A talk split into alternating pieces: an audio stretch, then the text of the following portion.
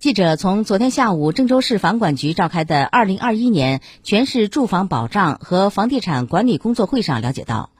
今年郑州住房保障和房地产管理局将聚焦房地产市场调控、老旧小区综合改造、房地产领域专项整治、问题楼盘攻坚化解、房地产营销环境优化、政务服务效能提升等，加快完善多主体供给、多渠道保障。